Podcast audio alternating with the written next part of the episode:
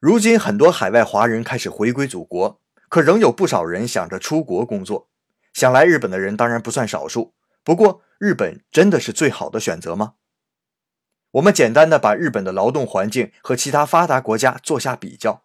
首先是年薪，日本的平均年薪是三万五千美金，在七国集团中排名倒数第二，只比懒散的意大利人高一千美金，是美国的百分之六十。再看劳动时间，有百分之二十一的日本人每周的平均劳动时间在四十九小时以上，在发达国家中排名第一，比第二名美国高出百分之三十五。那休息日呢？欧洲的带薪休假是每年三十天，而日本只有十八天。欧洲带薪假的消费率是百分之百，而日本还不到百分之五十。这样薪水少、工时长、休息少的苦逼国家，你还愿意来吗？